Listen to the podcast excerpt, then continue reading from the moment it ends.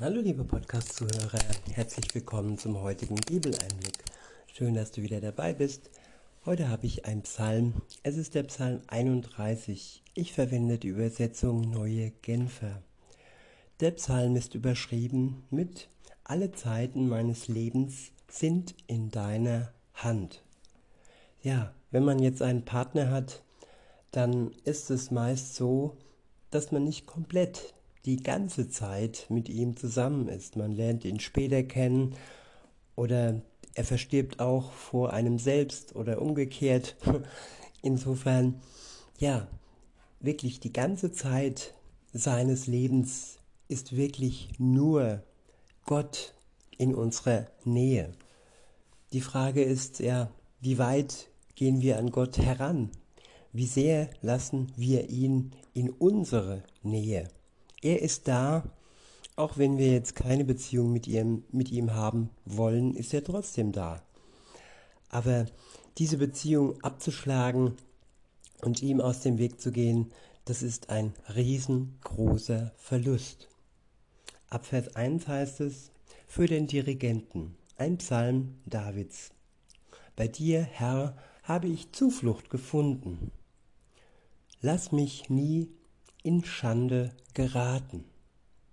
Erweise mir deine Treue und rette mich.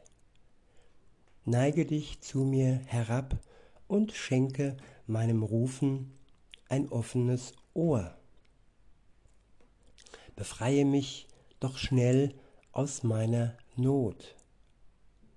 Sei mir ein Fels, bei dem ich Schutz finde, eine Festung auf hohem Berg, rette mich.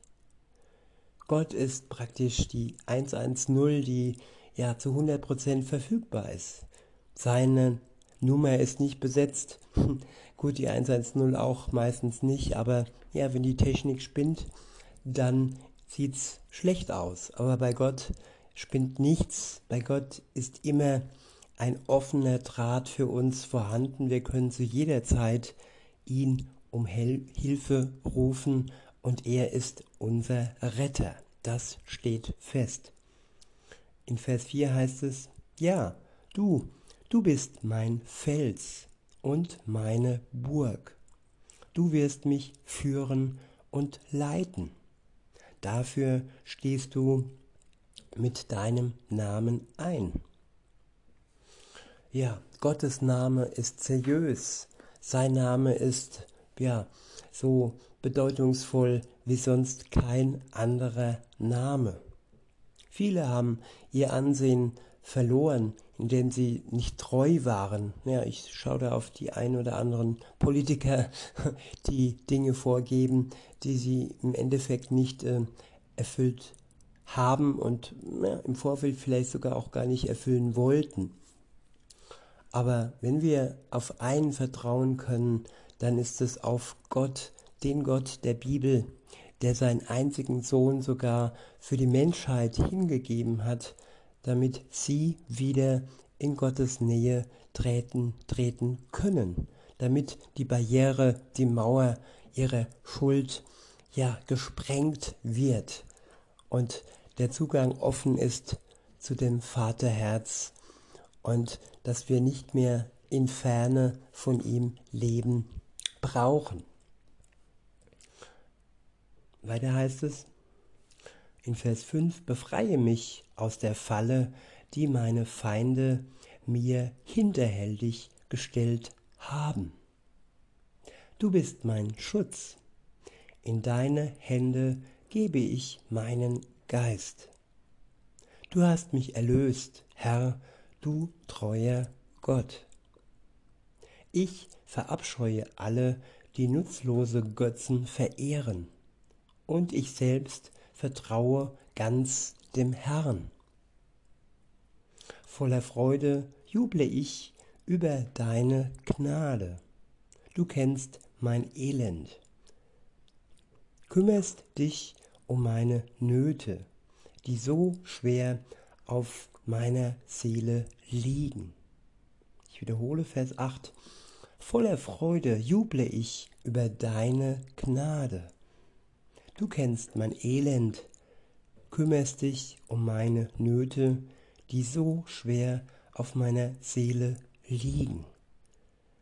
Ja, wenn man bedenkt, dass er trotzdem voller Freude zu Gott jubelt und dass der Psalmist hier wirklich auf seine Gnade schaut, auf die Gnade Gottes, trotz des Elends, in dem er steckt und trotz der Nöte, die so sehr auf seiner Seele liegen.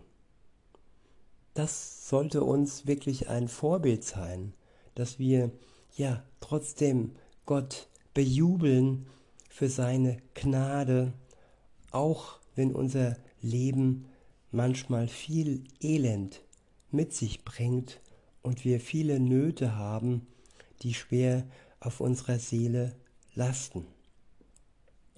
In Vers 9 heißt es, Du hast mich nicht in die Hände meiner Feinde gegeben. Weiten Raum hast du vor mir geschaffen.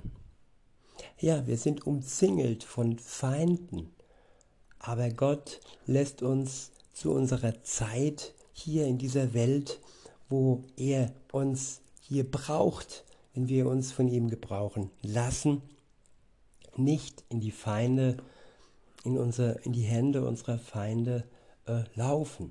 Er schützt uns, er schenkt uns weiten Raum und ja, er ist mit uns. In Vers 10 heißt es, sei du, sei du mir auch in Zukunft gnädig, Herr. Noch bin ich in großer Bedrängnis. Noch bin ich in großer Bedrängnis, sind meine Augen trüb vor Traurigkeit. Erschöpft bin ich an Leib und Seele. Voller Kummer schwindet mein Leben dahin. Mit Stöhnen sehe ich zu, wie meine Jahre verrinnen. Eigene Schuld hat mir die Kraft genommen meine Glieder sind wie gelähmt. Ja, die Schuld lastet schwer auf den Gliedern der Menschen. Je älter sie werden, umso mehr spüren sie, wie die Schuld sie verzehrt. Ihre Gesundheit, ihr Gewissen, ihre Beziehungen, ja, alles wird zerstört, wenn die Schuld uns weiterhin ähm, ja, im Griff hat. Und einen einzigen Ausweg gibt es aus dieser Situation, der heißt Jesus Christus. Er kann uns befreien von unserer Schuld, er kann uns frei machen und einen weiten Raum geben in unserem Leben, wenn wir das zulassen, wenn wir ihn darum bitten und wenn wir bereuen, dass wir all diese Schuld auf uns geladen haben, mehr und mehr, dann ja, übernimmt er praktisch die Last und sinnbildlich geht sie dann aufs Kreuz, auf seine Schulter. Er ist ja schon gestorben, aber durch den Glauben können wir heute, jetzt und hier unsere Schuld auf das Kreuz Jesu legen. Das gilt nicht nur damals, das gilt auch heute noch. Und dann ist unser Leben befreit und erlöst von der Schuld. Weiter heißt es in Vers 12, meine Feinde haben dafür gesorgt, dass ich Hohn und Spott von meinen Nachbarn ernte. Meine Bekannten schrecken vor mir zurück. Wer mich auf der Straße sieht, geht mir eilig aus dem Weg. Man hat mich vergessen aus der Erinnerung verdrängt wie einen längst Verstorbenen. Ich komme mir vor wie ein ausgedientes Gefäß, das man zum Abfall wirft. Ja, so kommt man sich vor, wenn man nicht in der Nähe Gott, Gottes ist, wie ein ausgedientes Gefäß, das man zum Abfall wirft. Und das ist ja der Zustand, in dem wir sind und aus diesem Grund möchte uns Gott ein neues Gefäß geben. Er möchte uns den Geist Gottes ins Herz legen, der uns verändert und der uns zum Leuchten bringt, der uns ein neues Leben schenkt und ja, unser altes Gefäß etwas aufpoliert, bis wir dann später ja ein neues, einen neuen Körper, einen neuen Leib bekommen, wenn Jesus wiederkommt. In Vers 14 heißt es, ich höre ja genau, was viele tuscheln. Grauenhaft, was um mich vorgeht.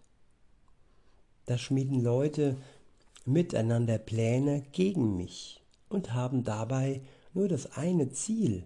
Sie wollen mir das Leben nehmen.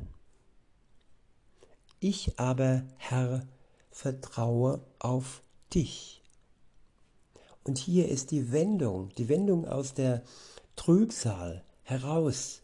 Sobald wir auf den Herrn vertrauen, wird unser Leben sich ändern. Das steht fest. Weiter heißt es, ich sage es und halte daran fest. Du bist mein Gott. Alle Zeiten meines Lebens sind in deiner Hand. Rette mich, rette mich auch jetzt aus der Gewalt meiner Feinde und vor denen, die mich verfolgen. Wenn dein, wenn dein Angesicht mir, deinem Diener, wende dein Angesicht mir, deinem Diener zu. Sei mir gnädig und rette mich. Herr, weil ich dich anrufe, lass mich nicht in Schande geraten. Die gottlosen Verleumder aber sollen in Schande enden und im Totenreich für immer schweigen müssen. Verstummen muss jedes Lügenmaul, das mit Stolz und Verachtung frech gegen den redet, der nach dem Willen des Herrn lebt. Herr, wie viel Gutes hältst du doch bereit für alle, die Ehrfurcht vor dir haben. Gott hält Gutes bereit. Auch wenn es noch verborgen ist, das Gute, es ist bereit und es ist für uns gedacht. Die komplette und hundertprozentige Erlösung werden wir erst erleben, wenn Jesus wiederkommt und diesem bösen Treiben all der Feinde Gottes komplett ein Ende bereitet. Bis dahin haben wir aber die, die an ihn glauben, seinen Geist. Und der tröstet uns, er schenkt uns Weisheit, er schenkt uns die richtigen Worte, er heilt uns und er macht uns mehr und mehr dem Bild Jesu gleich. Und das, darauf müssen wir nicht warten. Das steht jetzt und heute bereit. Wir müssen es nur in, im Empfang nehmen indem wir im Glauben Jesus Christus ja unser altes Leben unter das Kreuz legen und dieses Geschenk, die Erlösung Gottes annehmen. Weiter heißt es in Vers 21, beziehungsweise ähm, 20b, ja, vor den Augen aller Menschen zeigst du deine Güte denen, die bei dir Zuflucht suchen. Du birgst sie ganz nahe bei dir. Unter deinen Augen sind sie vor hinterhältigen Menschen sicher. Wie, eine, wie in einer schützenden Hütte bewahrst du sie vor den feindseligen Geschwätz ringsrum.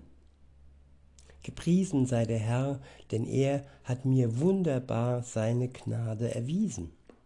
Er hat mir in einer befestigten Stadt Zuflucht geschenkt.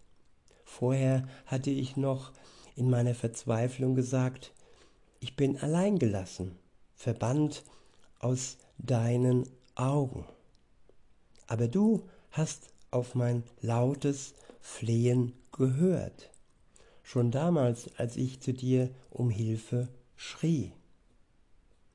Ja, Gott hört uns auch dann, wenn wir noch in unserer Sünde und unserer Schuld feststecken.